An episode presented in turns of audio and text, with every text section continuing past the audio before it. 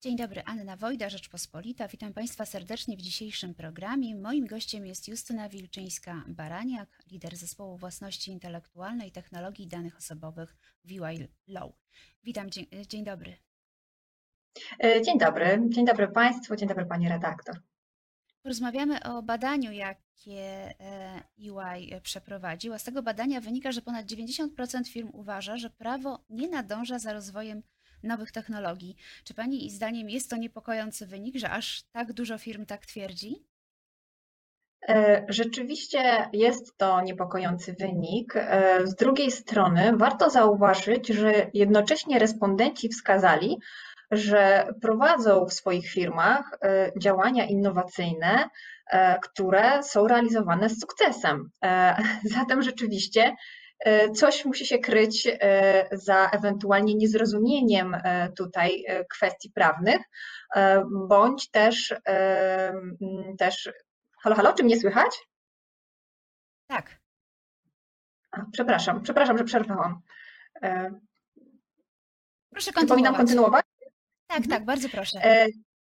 Dobrze, tak więc y, rzeczywiście y, respondenci wskazali generalnie, że y, takimi problemami, z jakimi się wiążą, jednocześnie wdrażając technologię, to są te zbyt długie procesy, na przykład uzyskiwanie zgód, pozwoleń czy też patentów. Mhm. No, życie wymusza wdrażanie nowych technologii, więc firmy nie mają wyjścia, nie, nie ma od tego ucieczki, ale rozumiem, że pewnie napotykają przeróżne, przeróżne problemy. I właśnie gdyby mogła Pani powiedzieć tak generalnie, bez rozdzielania na branże, bo zakładam, że to też zależy od branży, w jakiej te technologie są wdrażane, ale jakie wyzwania prawne e, wiążą się z mm, wdrażaniem tych technologii?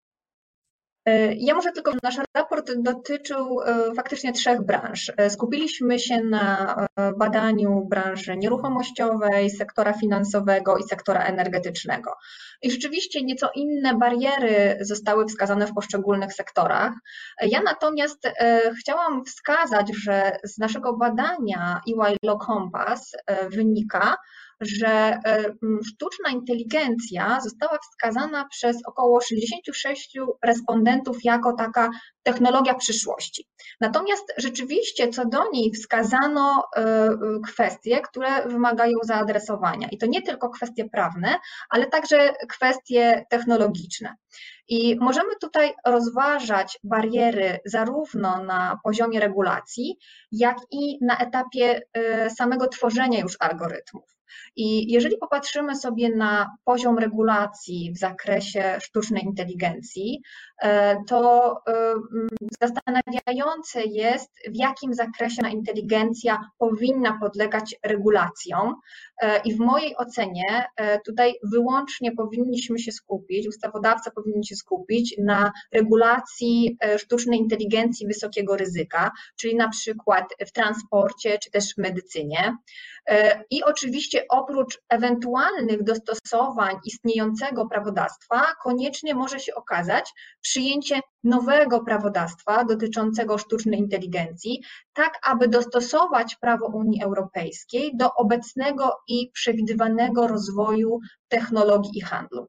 Jedną z takich najważniejszych kwestii, która może wpływać na rozwój sztucznej inteligencji i wdrażanie jej w naszym codziennym życiu, to jest przede wszystkim kwestia odpowiedzialności za szkodę oraz krzywdę wyrządzoną przez rozwiązania oparte na sztucznej inteligencji. E, I rzeczywiście e, wynik badania, który wskazuje, że 90% firm e, uważa, że prawo nie nadąża za rozwojem nowych technologii, Chciałabym dodać, że mimo wszystko, mimo takiego wyniku naszego badania, w regulacjach nowych technologii należy zachować umiar. Taki twardy kurs w stronę regulacji może wyhamować innowacje.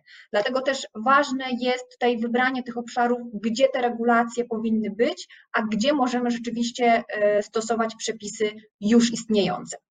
I jeżeli chodzi też o e, sztuczną inteligencję, to e, także kwestia już samego tworzenia algorytmów jest bardzo istotna. I tutaj e, także firmy pracujące nad rozwiązaniami sztucznej inteligencji podejmują już działania, aby ten rozwój sztucznej inteligencji powinien być oparty o takie zasady etyczne, że to ludzie powinni być na pierwszym miejscu. I te wytyczne, one także się pojawiają e, w wytycznych i w rekomendacjach e, Komisji mhm. Europejskiej. No ale trudno też mówić o takiej sztywnej regulacji sztucznej inteligencji, bo ona się ciągle rozwija, więc myślę, że przygotowanie jakichś przepisów jest w niektórych przynajmniej dziedzinach wręcz niemożliwe w tej chwili. E, jak najbardziej, no trudno jest uregulować całościowo problem sztucznej inteligencji, dlatego e, chciałabym jednak podkreślić, że ten e, etap tworzenia algorytmów i wprowadzenie zasad takiej, odpowiedzia takiej, takiej odpowiedzialności za tworzenie algorytmów powinno być kluczowe. I wśród takich zasad, które już są stosowane przez firmy pracujące nad sztuczną inteligencją, to jest działanie przy tworzeniu sztucznej inteligencji, inteligencji z poszanowaniem prywatności, bo nie wszystkie kwestie rozwiążą nam przepisy. W związku z tym y, ten model programowania y, jest istotny. Te modele sztucznej inteligencji powinny być transparentne. Dbałość o niezawodność i bezpieczeństwo.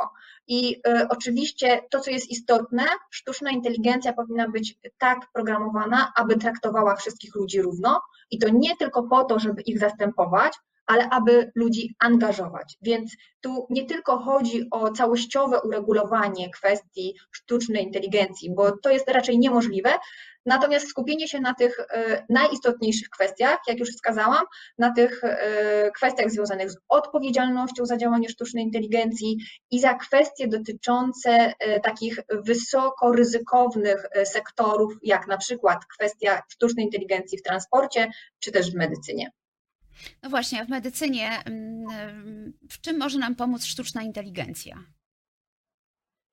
No, myślę, że tutaj wszelkiego rodzaju e, e, przy wykonywaniu e, zabiegów, jeżeli chodzi o ludzi i dbanie o ich zdrowie, no, y, natomiast tutaj oczywiście wiążą się wszelkiego rodzaju kwestie związane z podejmowaniem y, decyzji y, w zakresie takiej agencji. No nie chciałabym tutaj w te kwestie medyczne, natomiast mhm. rzeczywiście E, ta sztuczna inteligencja, e, tam gdzie e, człowiek rzeczywiście no nie może sobie poradzić z pewnym działaniem przy czy to operacjach, czy to też takim zdalnym monitorowaniem ludzkiego zdrowia, to rzeczywiście ta sztuczna inteligencja mogłaby być pomocna mocna. Jest przydatna, no dokładnie. Wspomniała Pani o e, kwestiach odpowiedzialności i myślę, że zarówno tej w medycynie, jak na przykład e, w przypadku autonomicznych aut jest to bardzo ważne, bo wyobraźmy sobie, że przestaje coś funkcjonować, dochodzi do strasznego wypadku. Jak wygląda e, kwestia odpowiedzialności? Czy ona jest choć częściowo uregulowana, czy ciągle jeszcze raczkujemy? No, jeżeli chodzi o kwestię inteligencji i odpowiedzialności, to myślę, że było co nieco wywnioskować z rekomendacji, z raportów, które powstały na gruncie europejskim i zostały opracowane przez Komisję Europejską, natomiast my zawsze możemy tu się posiłkować odpowiedzialnością uregulowaną już w kodeksie cywilnym za e, produkt niebezpieczny. Natomiast y, wracając już do naszego raportu, który przygotowaliśmy, ja może chciałam wskazać, że oczywiście ta sztuczna inteligencja została wskazana jako ta technologia numer jeden, y, technologia przyszłości. Dzisiaj już się mówi, że to już jest technologia tych czasów, a więc może niekoniecznie technologia przyszłości, bo ta mhm. sztuczna inteligencja, tak jak wskazałam, znajduje zastosowanie, ale kolejną technologią, o której chciałabym y, opowiedzieć, to jest technologia chmurowa, która. To też jest e, mnóstwo problemów. I tutaj oczywiście też jest mnóstwo problemów, również regulacyjnych, bo mhm. nie ma jasnych reguł wynikających z przepisów prawa, w jaki sposób te technologie powinny być wdrażane. E, oczywiście mamy wytyczne Komisji Nadzoru Finansowego, które znajdują zastosowanie do takich projektów w sektorze bankowym i finansowym. Natomiast z czego te problemy z wdrażaniem tej technologii chmurowej mogą wynikać?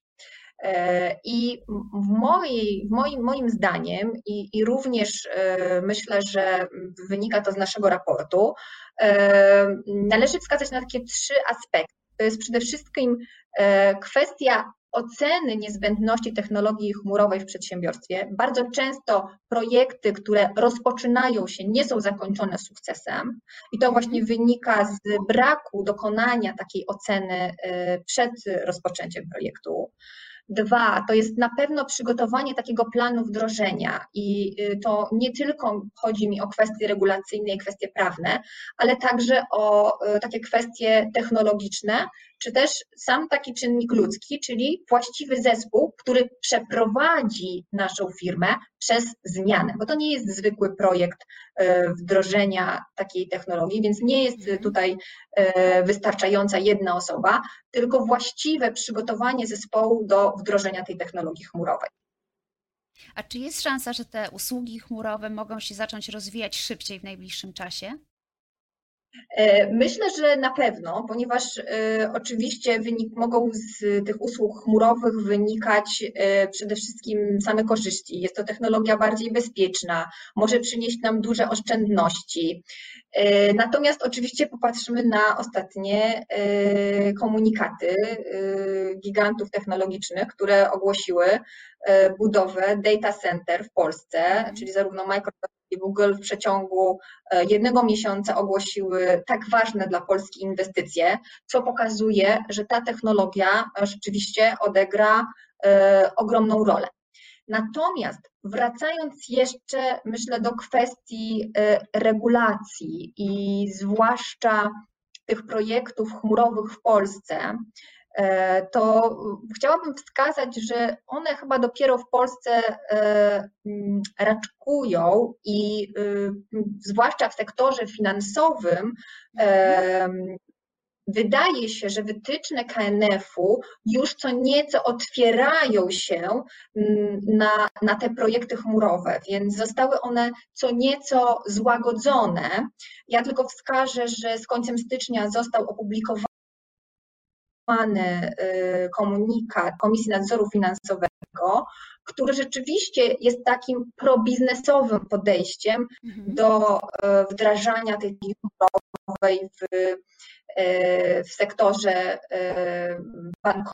Natomiast to też nie jest wszystko, e, ponieważ mamy przepisy w prawie bankowym, e, które nie obowiązują w innych jurysdykcjach. E, I tutaj ja zawsze wskazuję ten przykład, bo on nadal istnieje i nie został usunięty. To jest generalnie zakaz ograniczenia odpowiedzialności dostawcy chmury, który wynika z przepisów prawa bankowego.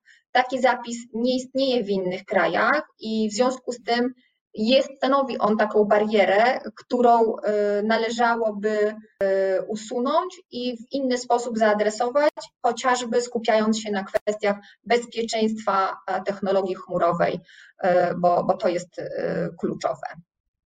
Na sam koniec chciałam jeszcze wrócić na chwilę do barier prawnych, bo z Państwa badania wynika, że znalazły się one na trzecim miejscu wśród tych, które utrudniają upowszechnianie się nowych technologii. Więc ostatnie pytanie jest takie, jak regulować e, te nowe technologie, aby nie dochodziło do przeregulowania, a jednocześnie, żeby nie została zahamowana konkurencja? Jakieś rady? To jest, bardzo dobre pytanie. Ja chciałabym tutaj y, posłużyć się przykładem. Jak popatrzymy sobie na ustawę o podpisie elektronicznym z 2001 roku, e, która w zupełności się nie przyjęła. E, dlaczego ona się nie przyjęła? Ona po prostu nie była stosowana. I e, dzisiaj dopiero po 20 praktycznie latach widzimy, że podpis elektroniczny zaczyna funkcjonować funkcjonować. I w związku z tym, e, jak regulować, e, należy przede wszystkim regulować e, w dobrze znanym otoczeniu biznesowym i technologicznym. Czyli jeżeli mamy wiedzę o funkcjonowaniu określonych rozwiązań i wiemy, że ta regulacja prawna jest nam potrzebna, to wtedy dopiero należy myśleć nad wprowadzeniem tych regulacji prawnych. Czyli jeśli się na czymś nie znamy, to się za to nie zabieramy. E, dokładnie. Tak, czyli droga powinna być w ten sposób. E, funkcjonuje e, technologia i biznes. Jeżeli widzimy, że te rozwiązania ogólne nie są wystarczające, to dopiero wtedy powinny być regulacje. Prawo, pamiętajmy, wyznacza nam pewien cel. I w związku z czym są technologie, które możemy dobierać, w taki sposób je implementować, żeby ten cel osiągnąć. Serdecznie dziękuję Pani za rozmowę. Państwu również dziękuję. Moim gościem była Justyna Wilczyńska-Baraniak, lider zespołu własności intelektualnej, technologii i danych osobowych VY Law. Zapraszam Państwa na kolejny program. Dziękuję bardzo. Do widzenia.